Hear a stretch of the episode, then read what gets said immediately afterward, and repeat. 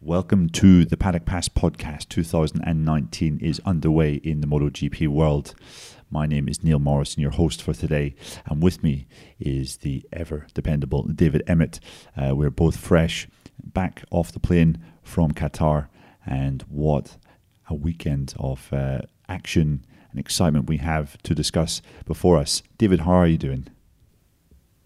Um, still sort of recovering from, uh, still recovering from the flight. Frankly, you say we're fresh off the plane. I'm certainly not not fresh at all. But uh, uh, I take your meaning. We're not long off the plane, but uh, uh, a decent night's sleep would do me wonders. yeah, the punishing schedule at Qatar isn't really the best for for us journalists, having to work late into the night and then wake up early in the morning. But yeah, sure, it's a, a one-off event during the year. Uh, now, it was a pretty sensational MotoGP race that we witnessed. In fact, three fantastic races Moto 3, Moto 2 certainly didn't disappoint either.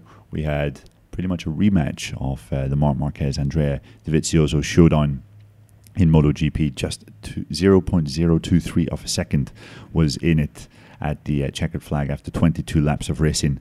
Uh, the closest top 15 in history. Again, we've said that so many times across the past two years, uh, but that clo- that top 15 is just getting ever closer. 15 seconds covered first to 15th in Sunday's race. However, perhaps the big talking point from the weekend came after the race, uh, and that was uh, when four factories protested one of the parts that uh, Ducati riders Andrea Dovizioso, Danilo Petrucci, and Jack Miller uh, were using uh, during the race weekend. Now, David, uh, what was the part that uh, these these guys, uh, or sorry, that the other factories took exception to? Well, what happened was uh, all three, well, all three GP19s were using this these sort of aerodynamic add-ons, which consist of two covers over the brakes and a scoop on the rear uh, swing arm, and um, the it was this it was especially particularly the scoop on the rear swing arm that the factories were uh, uh, protesting against. Um, uh, they say it's for uh, an aerodynamic effect, and Ducati say that it's for cooling the rear tire. Um, but basically, it just sort of exposes a massive loophole in uh, in the aerodynamic regulations, and that's that that's the that's at the root of all these problems. Okay, now Sunday's result is worth stating currently remains in standing. That's the official word. Um, basically, the protest was thrown out by the FIM stewards, um, and the four factories that protested Honda, Suzuki, Aprilia, and KTM have then appealed uh, the FIM stewards' decision to reject their protest, and uh, the matter has been taken to uh, the MotoGP Court of Appeals, which should be decided, we think, before the Grand Prix of Argentina, which takes place at the end of March. Now, just to avoid any, any confusion or to clear up a few things. Uh, basically, there is a, a timeline, um, as we understand it, of how this situation has de- developed and essentially escalated. Um, basically, um, the MotoGP technical director and the factories agreed on some changes for this year at the end of, well, in fact, during 2018. Um, what was it that they agreed? What are the changes, David, that have come into effect for this year? Uh, well, what is happening this year is basically that um, uh, we have uh, an end to the removable parts, uh, which means that uh, last year, for example, you saw especially Ducati doing this, but also um, Honda doing it a little bit as well. Uh, what they were doing is they homologated a fairing um, with detachable uh, sort of winglets. Well, they're not really winglets, but we, will call them winglets for the um, uh, for the sake of uh, e- well, yes, ease of reference. So um, last year, Ducati and Honda were uh, adding winglets and taking them off, and that counted as a single fairing. Um, uh, this year they banned detachable parts, um, which means uh, you have uh, two fairings: one which you homologate at the start, the, homologate at the start of the season, and one which you homologate um, uh, later on if you uh, if you want to bring an update. Um, the uh, fairing, the outer shape of the fairing has to remain unchanged at all times, um, uh, which uh, basically means um, sort of you know the the, the winglet shape uh, always has to be there, um, and if you want to change it, you have to bring an update. Um, but the trouble is uh, the FIM rules only talk about well, they talk about the aero body, and the aero body consists of two parts, which is one part is the front mudguard or fender, and the other part is the fairing. Um, and the real problem here is that uh, Ducati have uh, attached devices to uh, the swing arm and uh, the bottom part of the wheel, which are not covered by the rules. And so um, because this was happening and because uh, I, I, think everyone was inspired by uh, Yamaha last year when they brought their rain deflector, which also which was also attached to the uh, rear swing arm, and uh, that sort of set in uh, uh, well that that set in motion a long path towards um, people getting the idea of okay, well, if we can attach something to the rear swing arm, then we can use this for aerodynamic effect. And uh, Danny Aldridge has basically been reacting to that from uh, uh, from then on. Okay, now uh, reading different uh, interviews with different personnel from different manufacturers in the days after the uh, first Grand Prix of the season, we basically have a rough timeline of how things developed. Um, now, Aprilia say that after they saw Yamaha's device that David was just talking about there, um, at the end of last year, they thought that this may be an avenue for development. Um, so basically, Massimo Rivola, uh, the new CEO of Aprilia Racing, uh, he went to Danny Aldridge um, at the start of this year and he inquired about whether this would be open to development. Now, he says that he got an email from Danny Aldridge, who sent an email to all the manufacturers on the 19th of February and said that this device or some kind of device attached to the swing arm can only be used to clear rain. Now, then there are some claims from Suzuki's Davide Brivio that basically after that, Ducati went to Danny Aldridge and explained that if they had a device that wasn't used for aerodynamic purposes but was instead used to cool the rear tire, uh, would that be okay? And there was a second uh, set of directives um, or amendments, we could say, to the rules sent out on the 2nd of March. And it was then that uh, Danny Aldridge said that they could be used uh, for cooling tyres and for deflecting rain away from the rear tyre, but still insisted that it shouldn't be used for aerodynamic purpose purposes.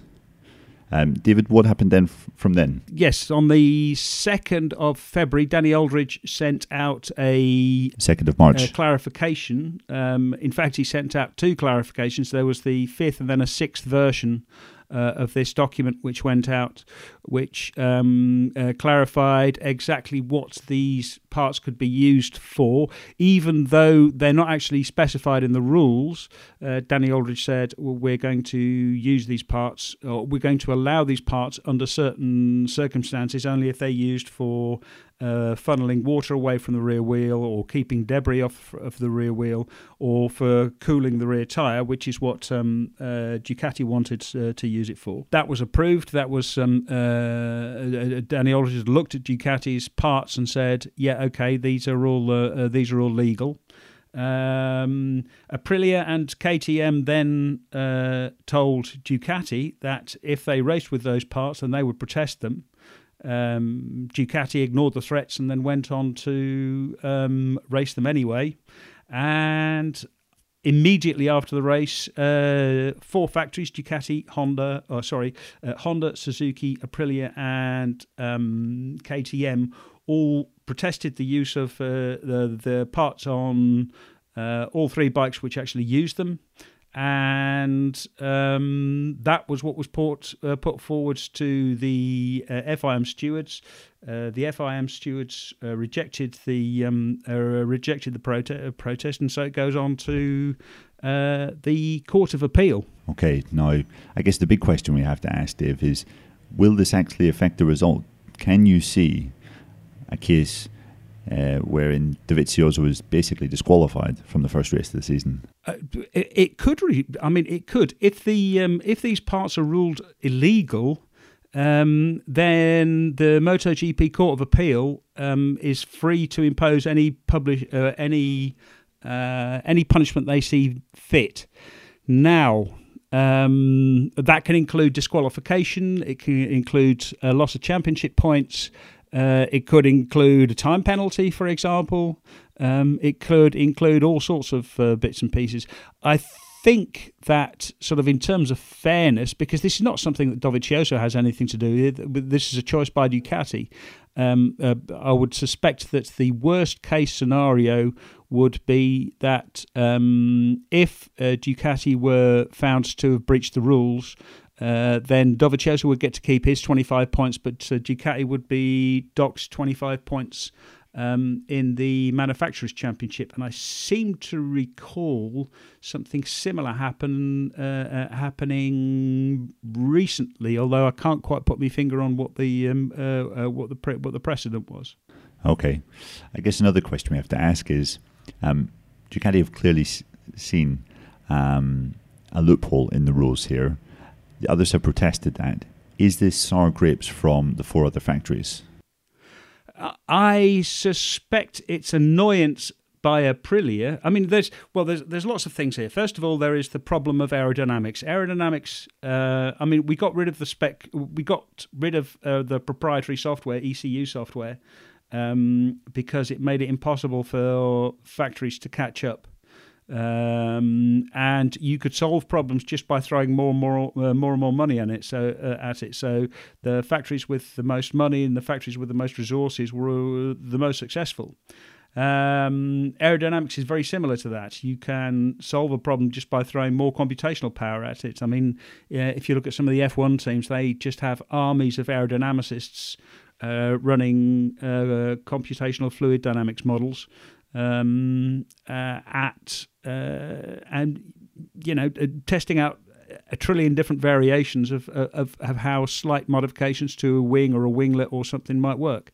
Um, so the factories want to clamp down on costs because there is no way that a, factory like Aprilia could compete with um, the might of Honda uh, or even Ducati, just you know in terms of sheer cost. Um, but I think there's also a little bit of sour grapes on Aprilia's part because they asked, you know, can we fit this part here? And Danny Aldridge, seeing that people are going to start using aerodynamics in a part which, you know, he hadn't covered in the rules, thought, no, you can't do that. But then Ducati come back and have this part which they say is for cooling the tyre. Uh, and their part is allowed. So there's, uh, I think it's, I think it's a little bit of everything, to be perfectly frank. Okay. And then I guess the next obvious question is Does this part help with uh, the aerodynamics of Ducati's uh, GP19 bike? Uh, well, I mean, I've I've been told I uh, um, I interviewed Paolo Ciabatti after the uh, uh, after the race when all this came out, and he said, "No, this thing is for cooling the tire. Um, it's absolutely for cooling the tire." Um, and of course, this is this is one thing that we absolutely know about uh, Gigi Dall'Igna, and I mean he's completely obsessed with um, uh, with tire management. He believes that tire management is the the the, the key to success, and uh, the fact that uh, Dovizioso has been so good over recent years suggests that he's right. Um, so it's completely uh, plausible that the, uh, Dall'Igna thought, well, maybe if we can funnel some air onto that, um, uh, onto the rear part, uh, onto the rear tire, then it'll help uh, sort of reduce the temperature. And of course, the other thing is they tested it first with both Jack Miller and Danilo Petrucci, and both of those riders have had problems uh, with uh, uh, with tire temperatures, whereas Dovi has only used it in the race. And um, um, obviously, in the race, you uh, Dovi is much lighter. He doesn't have so many problems with the tyres, but uh, you know, 22 laps is a long time by anyone's standard. Um, and so every every little bit uh, uh, every little bit helps. Now it could be that um, as well as cooling the tire, this also provides some kind of you know aerodynamic force in helping the rear tire grip better, um, uh, travel over the over the, the ground more smoothly or whatever. Um, uh, but if this is a secondary effect of what their primary objective is, is it still legal? That's the trouble. It all becomes very, very complicated and very, very difficult to know who. Um, uh, it, it's hard. It, you know, it, it's hard to say uh, uh, to to tell the difference, if you like. Yeah, no, I saw. Um, we're recording this on the Wednesday after the first race of the season. Uh, there was a story on the Italian website GP1 uh, that came out today, and it was Gigi Dall'Igna basically speaking to a veteran Italian journalist uh, Paolo Scalera, and he launches a pretty impassioned defence of uh, methods and their decision to run this uh, swing arm device. Uh, during Sunday's race, and there was a, one interesting thing where he says basically this regulation it should have been more detailed and more descriptive than any rule in the rule book. Um, it really shouldn't have been open to such a wild interpretation. It should have been a bit more strict um, in how it was worded uh, and le- left um, less open to interpretation. Um, speaking to some people that were involved or that are involved with um, some of the factories that protested, um, they're essentially saying that their engineers um, have worked out that this has a serious effect in terms of serious aerodynamic benefits. This part, um, if you run basic tests, it shows that this has uh, or this puts more downforce on the rear tire, um, which basically would say that Ducati um, that well they're essentially breaking the rules. Um, however, as you just said, David, um, there are primary and secondary effects, and this isn't so clear cut in what is illegal? Is it illegal to run this if the aerodynamic thing is a secondary effect? Yeah, I mean, to me, the biggest problem is that this is um, it's a completely new area. It's an area which um, nobody really expected, and uh, to be uh, perfectly honest, um, inside of Dorna, there isn't the expertise to truly understand all of the um, uh, all of the possible effects. That's not surprising. It's hardly you know it's not a criticism of Danny Aldridge or even Corrado Cecchinelli, the um, the technical the um, director of technology. It's just a fact that when what happens is factories see a particular avenue which they think might be interesting to explore, and they um, try and leverage it as far as possible. And uh, the rule makers end up trying to uh, trying to catch up. So it, I mean, I think if I was uh, if I was Danny Aldridge, um, and certainly if I was Corrado Cecchinelli, uh, I would be uh, doing my best to hire a uh, a, a, very experienced aerodynamicist uh, to try and um, uh, draw up a set of rules which would. Uh, sort of rein it all in again, but then you know we see this in F1. I mean, like I don't follow F1. I'm not sure you're a you're a massive F1 fan either, Neil. But I mean, we both know enough that um, every time F1 tries to rein in aerodynamics, they come up with something new um, uh, to try and get around the rules. And even when you write really descriptive, uh, a really descriptive set of rules, an extensive set of rules, um, the first thing that an engineer does is go through looking for loopholes and tries to exploit them yeah, you certainly can't um, criticize Gigi Dall'Igna for not um, studying the rule book um, attentively enough, for sure. Um, one of the things that I picked up from some of the protesting factories is they're slightly disappointed that uh, Ducati wasn't made uh, to present its data to Danny Aldridge and to basically show, look, here's the data you can show the forces on the tire. You can show the way the the uh, the air is is curving around the machine.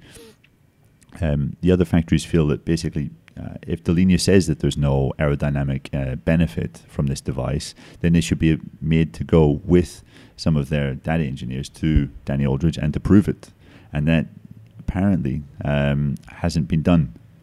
Um, and that seems to be something that is uh, slightly concerning some of the other factories as well.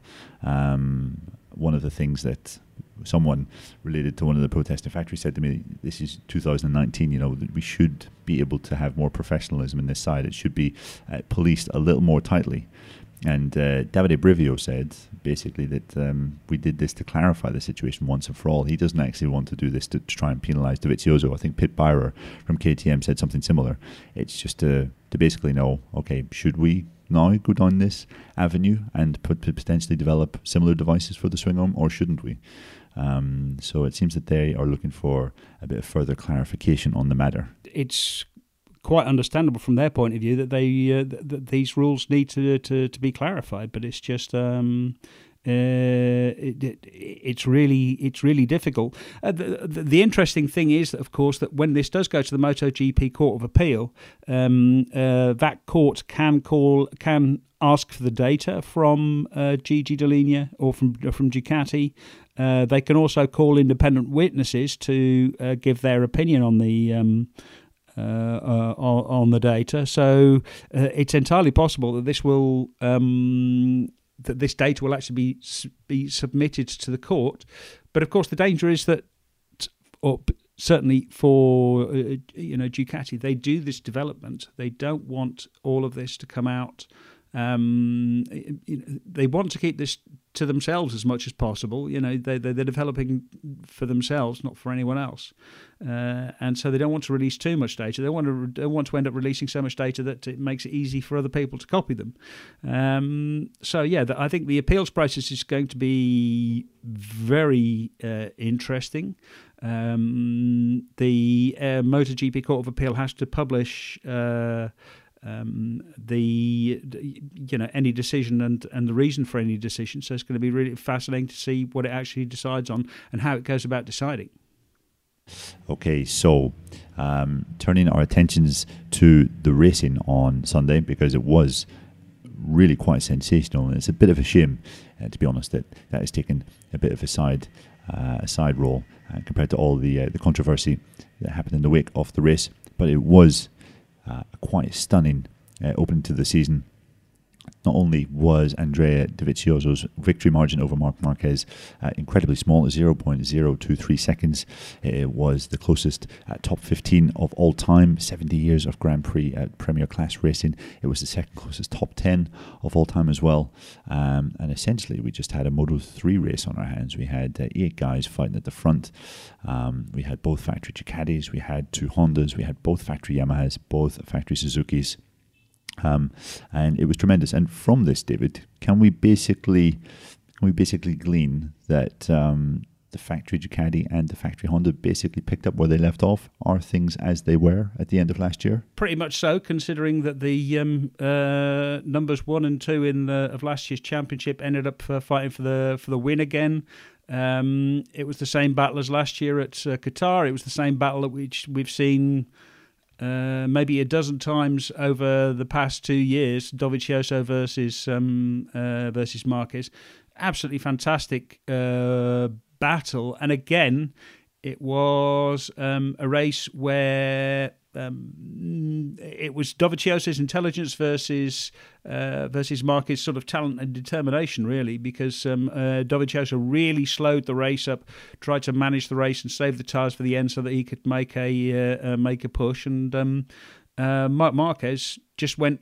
Uh, I suppose he benefited. he benefited that and and and made a a, a mad lunge at the end. Yeah, it was typical stuff from Marquez.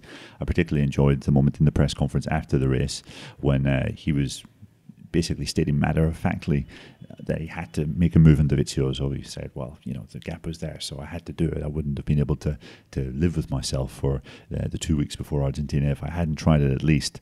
Um, this by all accounts, was a pretty sensational start to the season for Marquez. We all know that he had some serious issues with uh, shoulder that was operated on at the start of December.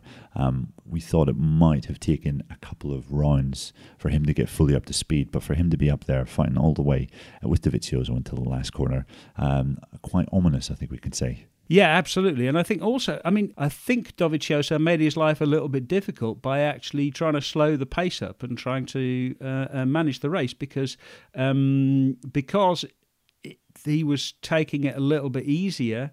That made it easier for that made it less physically demanding for Marquez. And actually, you know, with Marquez coming back from his from his shoulder, he's not fully fit. Um, it made the race a lot more uh, a lot easier for him. And you know, Mark Mark said something about that in the press conference as well. That uh, uh, you know, it was actually it was actually easier for uh, for him because the pace wasn't so high. So you sort of wonder um, if it was almost a, a, a mistake in strategy in uh, by Dovizioso. Yeah, for sure, and it was um, it was interesting because seemed that Dovizioso certainly had the pace to go uh, to go quicker. Alex Rins as well was another guy who finished just off the podium. Uh, he was a tenth back of Cal Crutchlow in third, uh, just under half a second back of Dovizioso with the checkered flag. The Suzuki in certain points of the race, Rins made fantastic early progress from 10th on the grid, climbed right the way through the field, uh, was looking, I think, as aggressive as we've seen him in the uh, the MotoGP class since his uh, debut back in 2017. Um, and Rins was saying after the race that he was really angry in his helmet. He was frustrated. He felt that these guys in front of him were playing with him, and uh, he was the only guy whenever uh, he went into the lead that Dovizioso, Dovizioso almost recognised. He had to uh, he had to take this guy right back because he could see that Rins was so quick. Uh, yeah, exactly, and you could you could see what uh, uh, Dolly's strategy was, were, which was because I mean Rins was rode an absolutely fantastic race, a very entertaining race as well, um, and he was obviously much much quicker around the um, uh, sort of uh, around the corners, but. Um, uh, because Rins couldn't really get enough of a gap over sort of around the, the back of the circuit as soon as they hit the straight um, Dovizioso just blew past um, uh, the the Suzuki. It was almost embarrassing. Um, it was a little bit reminiscent of 2007, I suppose, almost with uh, when when Casey Stoner was just blasting past everyone down the straight at Qatar in the first race as well. Yeah, yeah, for sure.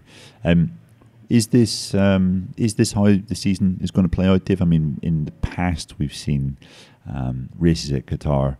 Uh, we've jumped to conclusions afterwards, and sometimes it hasn't quite been uh, indicative of how the season has played out. Um, is this the case? Do you think um, this may be, sh- I don't know, some guys here are strong that maybe won't be so so strong, or for example, vice versa?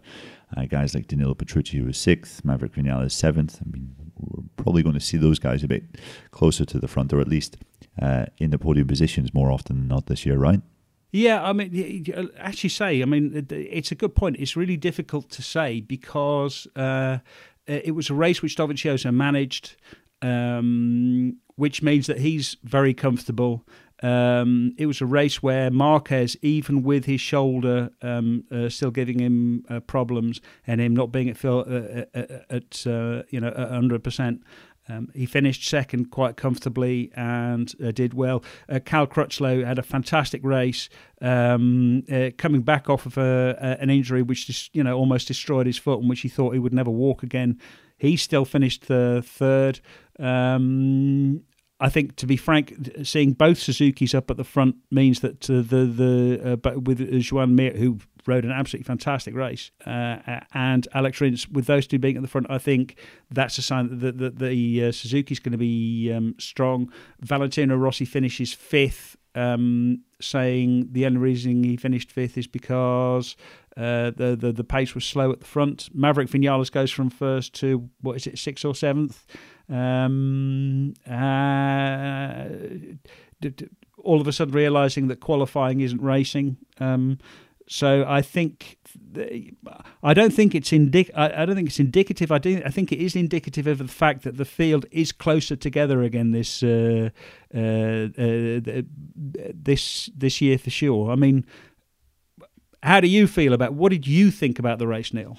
Um, yeah, I think uh, basically it showed the two strongest guys in the championship fighting at the front, Dovizioso Marquez. I, you know, foresee another scrap between them in the championship this year. Um, and yeah, I have to be honest. I think if if Honda, if Marquez and Cal Crutchlow are this strong at Qatar, despite a winter of uh, recuperation, recovery, um, despite that bike not quite being fully dialed in, um, we do know that Honda has Honda engineers have basically tried to change the character a little bit off this uh, 2019 RC213V with Jorge Lorenzo's arrival. Obviously, uh, he has quite a dramatically different riding style to both Marquez and Crutchlow, and it has been notable to uh, hear both of those guys talk about the front end of the bike. In the past, it was a bike needed to be ridden really aggressively on the front, and they say they still haven't quite got that feeling with the turning, the late braking ability. Um, and uh, indeed, I think Marquez said after the race they were basically having to ride uh, with the rear tire to steer and to get round corners. And Marquez, in the end, uh, really burnt up his rear tire, and Dovizioso noted that. Uh, whenever he made the mistake on the penultimate lap and then had to follow him for a couple of corners, he noticed that Marquez basically had no rear grip left because he was having to use the rear tire so much. Um, so I think um, Ducati, obviously, you know, they always go well uh, at Qatar, but for Honda to be in this strong state, um, I think um, well it bodes extremely well for them. Um, and again, as you were saying, Dave, the fact that both Suzuki's were there, Rins making a, a sensational recovery. Um, he crashed twice at turn two on Saturday. Couldn't find the feeling that he had throughout testing on Friday. You just thought, is Alex maybe crumbling a little bit. You know, weight of expectation is genuinely on his shoulders for probably the first time in his MotoGP career. Is he crumbling a little bit under this uh, this pressure, under this gaze? Where people are talking him up as being one of the favourites for the race win. I thought he was sensational in the race. Maybe a more mature Alex Rins could have finished on the podium, maybe could have even won that race. I think the potential certainly was there for Suzuki, and the fact that Joan Mir was there uh, throughout. I mean, Mir was sensational, uh, leading, um, or sorry, among the leaders uh, in the first half of the race. Um, yeah, I think those those three factories all have genuine reason to be positive. positive, and then Yamaha. I mean, it's it's. It, is the glass half full? Is it half empty? It's always difficult to judge. You know, Rossi's performance was fantastic, rising from 14th on the grid to finish fifth, just over half a second off the race winner. But there's that thing with Vinales. I was expecting him. Essentially, I thought after qualifying, he had everything in place to win the race, and he did. He essentially did have everything in place to win the race, but um, he couldn't overtake anyone. He found that he was having to take different lines. Um, riding in a big group of people, and you could see repeatedly he was attempting to pass outbreak Alex um, Joan Mir and Danilo Petrucci.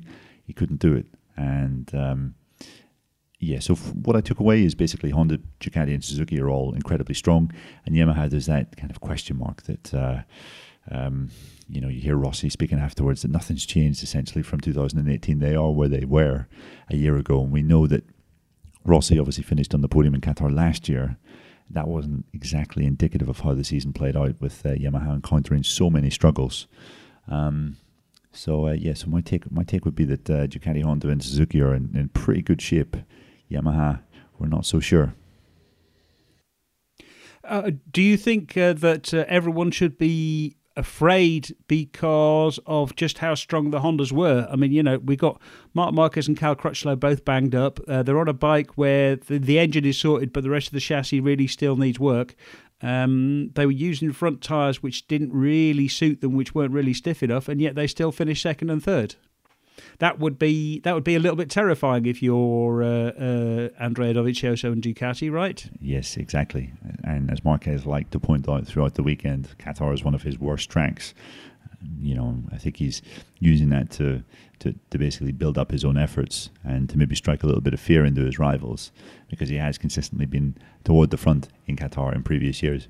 But yeah, the Honda package does seem to be pretty good.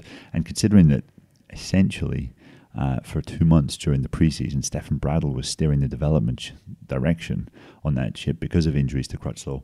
Uh, Marquez wasn't quite able to ride as he knows he loves at Sepang. Um, and of course, Lorenzo wasn't even present there.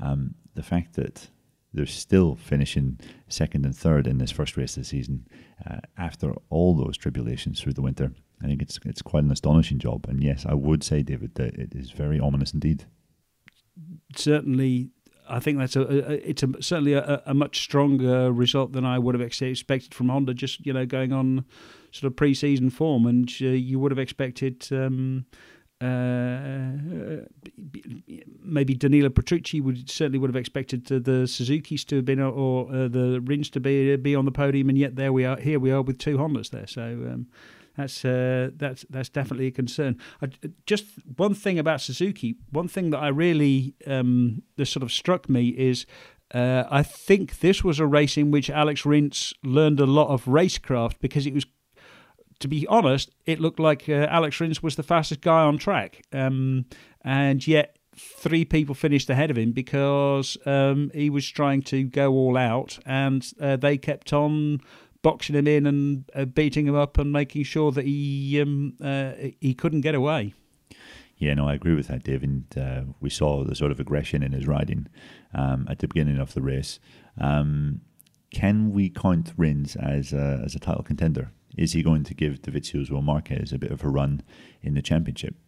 I absolutely hundred percent. I mean, um, just the way that he's carrying himself. He really he's he's, he's really oozing confidence. He's really uh, um, uh, he's riding absolutely superbly. Um, uh, again, I think I think he's going to struggle to beat Marquez um, and Dovizioso as well, just uh, because of experience and racecraft. I think, but uh, you know the bike is pretty good. It's down on top speed, but there's only going to be a few um, uh, a, a, few tracks where that counts.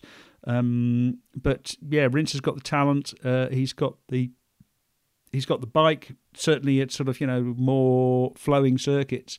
Uh, I I think he's definitely going to make a run for the championship. Sort of quite a long way uh, uh into the season. Uh, you know, but it's tough to beat Marc Marquez and it's and it's tough to beat Andrea Dovizioso right at the moment. Yeah, for sure. Rins carrying on that uh, succession of top six finishes that dates all the way back to last September in Misano. He's finished in the top six in every race since then, um, which I think makes him the most consistent performer. Yeah, if you go back that far, um, I think he's almost doing um, something that Vinales did back in 2016, that fantastic season that he had uh, in his second year with Suzuki and MotoGP. Um, when if a podium isn't possible, he'll pick up a fifth or a fourth. And uh, in the end, that was good enough for Vinales to finish uh, fourth in the championship that year. Um, and I can see Rins doing something similar um, this year. And it certainly seems that Suzuki's overtaking Yamaha uh, because Yamaha is always known for being a sweet handling bike, for being able to carry mountains of corner speed. I think Suzuki, um, Dovizioso called embarrassing the, the, the, speed difference through those fast, the three fast right handers um, just before the penultimate left on the track or the penultimate uh, corner on the track. Uh, you could see visibly just how quick he was there. And um, yeah, the Suzuki. I mean, it's it's uh, it's in sensational shape. I think it's they're probably in the best shape that they have been uh, since they came back to the, the MotoGP class in 2015. Yeah, absolutely. I mean, the the bike is clearly incredibly capable, and as you say, I mean, Rins could put that bike wherever he wanted. Really, I mean, he was um, uh, where the Ducati was embarrassing the Suzuki on straight line speed. The Suzuki was embarrassing, you know, the, the Honda and the um, uh, and the Ducati just on uh, you know, corner speed and agility and precision. Uh, could throw that uh, that sort of like wherever he wherever he wanted. Uh, and also have to say, Joan Mir had a fantastic race for uh, for a rookie. And he wasn't really someone that we'd been thinking about. Now you've, I think you've sort of done quite a lot with, uh, or you've written quite a lot about Joan Mir sort of in in the past. And were you surprised at how good he was? I was, David. Yeah, to be honest, um, I had pinned. Um, certainly, if we went off um, pace at the preseason test in Qatar. If we went off uh, FP4 pace, I had um, Fabio Quartararo pinned. Uh, to be challenged among the leading names. I thought Pecco Bagnaia would probably have a stint towards the leading guys. Obviously, um, uh, Quartararo stalled on the grid.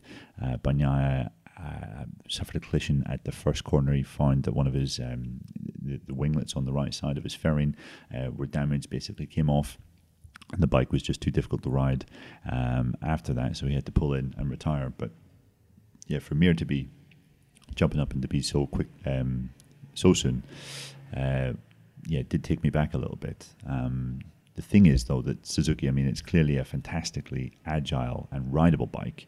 Uh, Mir was at home on it. Um, pretty much from the second day of testing at Valencia last year, we could see um, some of the lines that he was holding through uh, some of the corners that demand a little bit more corner speed. He really did uh, take an instant liking to it. Um, and yeah, we can't forget that it's a fantastic team that for it's it's a fantastic environment for a rookie to step into. Uh, Vinales flourished there, Rins flourished there by the end of his first season, um, and the team is more stable than it was back then. The bike is better than it was back in 2015 and 2017. Um, and Mir, I mean, you don't win ten races in Moto 3 when the races are that tightly contested without being that little bit special. Um, and I think it was the the start of something quite special in the MotoGP career of uh, Joan Mir. To be honest, um, I can see similar performances where he's fighting in the leading group.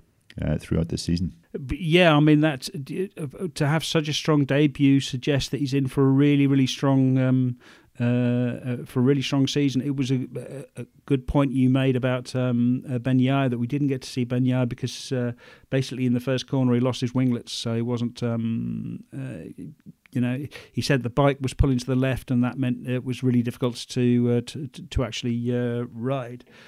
What I did find uh, interesting was Joan Mir's comments about what the, the biggest thing he'd learned was about sort of you know tire tire preservation, and that meant uh, braking harder um, and being more smooth with the gas to, to, to, to keep the rear tire to, to the end because um, he said you know braking doesn't use so much tire as as acceleration does. And this was something that uh, Miguel Oliveira uh, said exactly the same thing that you know like tire preservation the first thing you learn from your first MotoGP race um, is uh, how to manage your tires all through the race. And it's something you can't really practice um, uh, practice during testing it's only something that you actually do when uh, you're engaged in actually racing the rest of the pack. Yeah, for sure. And if he's uh, still learning um, such basic lessons of, uh, of, of racecraft and showing so well, I think um, yeah, there's a, there's enough to suggest that Joan Mir is in a in a very good place indeed. Um, moving to uh, from Suzuki to Yamaha, Dave. Um, we mentioned briefly there back that uh, it was one of those strange performances. We don't know how to read uh, where they are exactly. Uh, what did you make of uh, Maverick Vinales' showing? And also, um, you were present in Qatar, uh, partly representing Dutch Eurosport in your role as roving pit lane reporter. I believe that you spoke to um, Yamaha's managing director, Lin Jarvis, immediately after the race, um, and his reaction was quite interesting.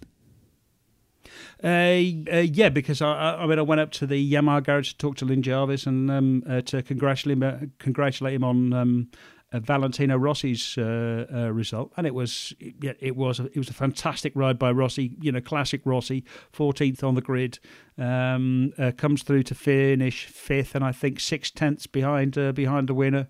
Um, under normal circumstances, that's an outstanding ride. Um, and uh, uh, Jarvis was yeah, it was very complimentary about Rossi, but then he immediately turned to start talking about uh, uh, about Maverick Vinales and saying that he was a bit disappointed uh, in his result, and you know there he is starting on pole, uh, but he ends up um, uh, finishing what was it seventh. Um, it's just and never really sort of contending. Um, uh, and I was just uh, just now watching back the race, and he he lost it all in the first, basically on the first lap. But by the end of the first lap, he was sixth, um, and that's just. He's been practicing his starts, but he, but Vinales been practicing his starts, but he still he still ends up um, just losing so much time in that uh, in that first few, yeah, in, in in those first few meters sort of thing, and it's just it's it's it must be incredibly frustrating for uh, sort of everyone around him because he seems much happier in um, uh, in his team with his new crew chief and all the rest of it. Yeah, he seems much happier, much more settled, uh, a good deal calmer, and in some ways the star of preseason. I mean, if you look at testing performances, when he wasn't the fastest rider, he was the most consistent rider, uh, a la uh, Sepang in uh, Malaysia at the start of February pole position uh, and a comfortable pole position as well, riding alone on Saturday really, I think, showed just how confident he was. He didn't need to wait for a tow or need to have anyone around him. He was just out there cutting laps by himself. Um, and uh, yeah, then it was just some ways it was like watching a Vinales performance in 2018. Uh, there were those issues in the opening laps, and uh, he just didn't really have an answer for the top six um, when it really mattered in those closing five laps. He had burnt up pretty much his rear tire. Um, trying to, he was having to run different lines in the race uh, to what he usually does, uh, like when he's out on his own, when he's out ahead. And you have to say that his uh, his racecraft and his aggression in the race has to be called into question. Um, but are there are there positives? You know, looking at um, the reaction after the race, Dave, he, he certainly wasn't that monosyllabic uh, bundle of rage that we saw, we encountered so often last year. Um, when we went to Vinales' debrief, we saw new crew chief Esteban Garcia uh, warmly embracing him, um, getting all the members of Vinales' team together. Uh, Julian Simon, his new rider coach, um, some of the technicians from his side of the garage, almost giving them like a little pep talk. Um, and I think you know there is certainly reason to be positive. The potential's there. Uh, just a few small things need ironing out. Yeah, I'm not sure how small a thing it is though, because um, uh, it does mean riding completely different. It, we've spoken to this when uh, talking about World Superbikes with uh, with Steve English, Um, he's mentioned Alex Lowes, who spent the whole sort of winter trying to do the same thing, which is stop riding uh, Yamaha lines, which are these big sweeping lines which get you through the corner fast, um, uh, but leave you completely open to anyone who's prepared to dive dive underneath you and and break very deep into the corner. Um, uh, and uh, so Alex Lowes has been practicing you know more sort of point and squirt lines to try and ride more defensively and try to be fast that way. Uh, and I think this seems to be what um, Maverick Vinales is going to have to do. Uh, th- there will be tracks where he might be able to, you know, just disappear into the uh, disappear into the distance. Um, but th- there will be too many times because MotoGP is so close that there'll be, you know, he'll have lots of riders around him, uh, and he's going to get beaten up, and um, that's not. Uh, he's going to have to fix that. He's going to have to find something in his riding. He's going to have to change the way that he approaches his riding uh, if he wants to uh, be successful in situations like that. I think. Yeah, yeah, similar issues for Maverick Vinales at the start of 2019. Um, so we have uh, talked a little bit about the race. Uh, we've talked a little bit about the protest. Um, I think it's time to move on, Dave, to uh, our, our, winners and losers from the weekend. Um, now, this is a, feature that we introduced, uh, I think, a few years back. We're going to continue with it in 2019. Um, Dave, if you had to pick one big race, well, one big winner from this first race weekend of 2019, uh, who would you go for? Uh, do you know what? There are so many winners from this race. I mean, apart from the fans who got served up an absolutely fantastic, uh, uh, absolutely fantastic race.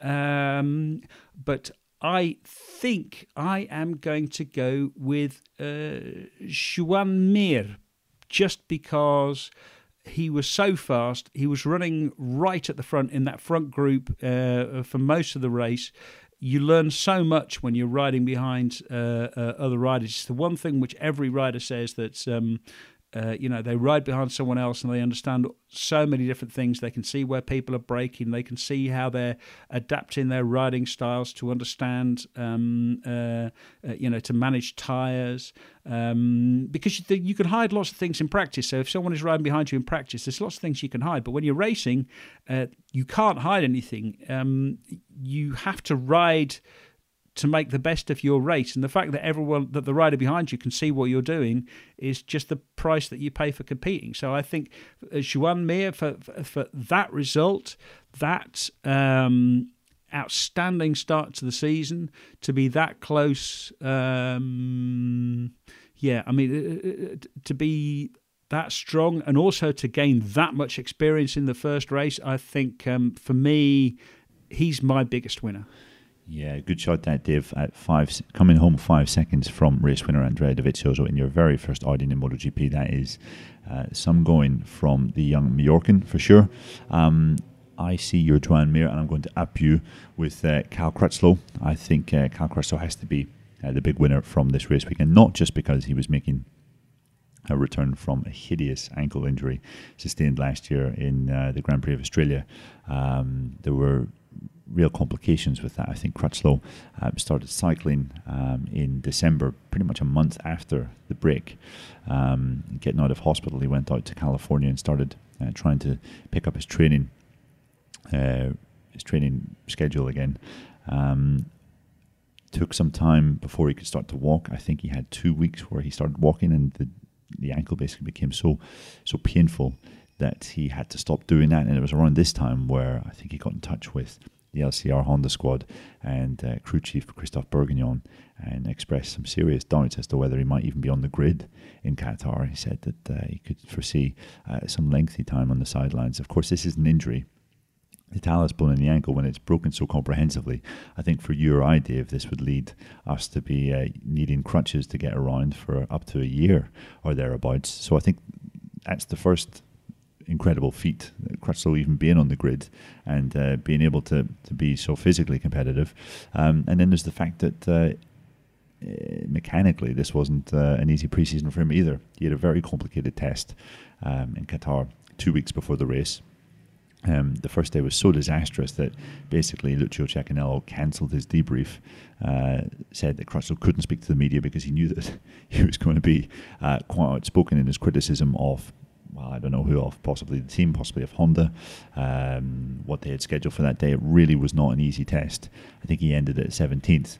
Um, he came into the race weekend, wasn't quick from the off, joked that he needed a sundial to uh, measure his lap times at one stage because he was that far off the pace, but qualified sixth, then was consistently toward the front in the race. Um, and with a bike that wasn't quite to his liking, still doesn't have that feeling on the front end that he desires. Uh, and yet he was able to pull a podium out of the hat. And um, yeah, Crutchlow now 17 podiums in MotoGP. Uh, I think he scored podiums uh, at least once in the last eight seasons. Um, if we're looking at other uh, excellent British riders that have competed in the Premier class in the last 30 years, guys like Niall Mackenzie or Ron Haslam. I mean, um, Haslam scored nine podiums, for example, so Crutchlow's already well ahead of them in that department. Um, and I think uh, after this race, we can expect him to be maybe repeating his feats of last season, where he was uh, a consistent thorn in the side of Marc Marquez and Andrea Dovizioso. Yeah, I mean, I think that's a very good shout indeed. Uh, uh yeah, I mean, Cal Crutchlow keeps on proving um, that he is, you know, the best British rider in uh, in decades. Um, and as you say, he's just he, just keeps on competing. He's always uh, close. He came back from an amazing injury, and yet uh, uh, and yet here he is. But you're sort of back at the front, more podiums, and he's going to sort of he's going to be a feature of the championship. I think. Um, uh, I think it's going to be uh, it's going to be difficult for everyone who isn't called um, uh, Marc Marquez to win the uh, win the championship this year because they've all got to beat Marc Marquez. Um, but I think Cal Crutchlow is going to be in uh, uh, in at the front for, for, for quite a while. So I think um, yeah, that's that's that's definitely definitely a very good shout. Your big loser from the weekend, Dave. It's um, uh, it's tough. I mean, it's it, it's tough to say. Uh, I mean, you would want to say Yamaha, but it's really difficult to say. Uh, I think if Yamaha are the big loser for the weekend, it's because we still don't really know where Yamaha are. The bike is clearly much, much better than it was last year. They've made a lot of steps. Um, but it's still not sort of it doesn't seem to be quite there quite competitive enough to actually get back to winning races and, and, and challenging for the championship. Um, uh, again Maverick Vinales starts from pole and can't get uh, can't get anywhere near the podium. Um, uh, Valentino Rossi has a shocker of a uh, uh, uh, of a qualifying session even Fabio Quartararo, who you felt quite sorry for, um, uh, stalls the bike on the grid and then sort of you know has to push it off and start from uh, start from pit lane. It was just a it was just a bit of a rough start for uh, uh for Yamaha, really. Yeah, yeah, I'd have to uh, go along with that, Dave. Um, I was going to say Vinales, but you mentioned him there.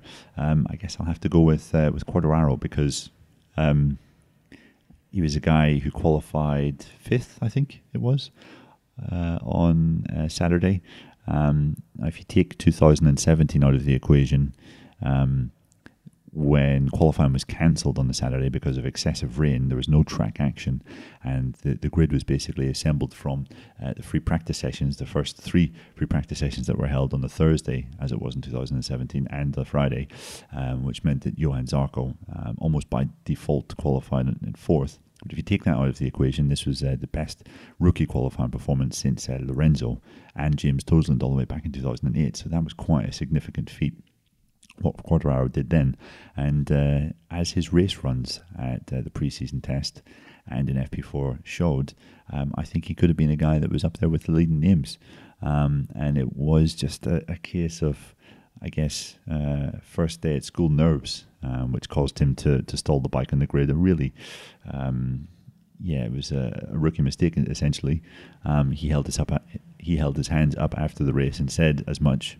Um, and it was just a, it was just a shame because I think we could have seen uh, not just one rookie and Joan Mir fighting at the front. I think we could have seen uh, Quartararo there as well. Um, I mean, I'm being a bit harsh here saying he's the big loser, but the potential was that high. I think we could have seen a real shock, um, certainly in the first half of the race. Yeah, and also worth saying that his pace was phenomenal once he actually did get sort of did uh, uh, did get running. He wasn't the only rookie to stall on the grid. Miguel Oliveira sort of stalled on the grid as well, um, but Oliveira was smart enough to uh, get into pit lane, um, uh, get out of pit lane on time, and so line up. He lined up on the back at the back of the grid.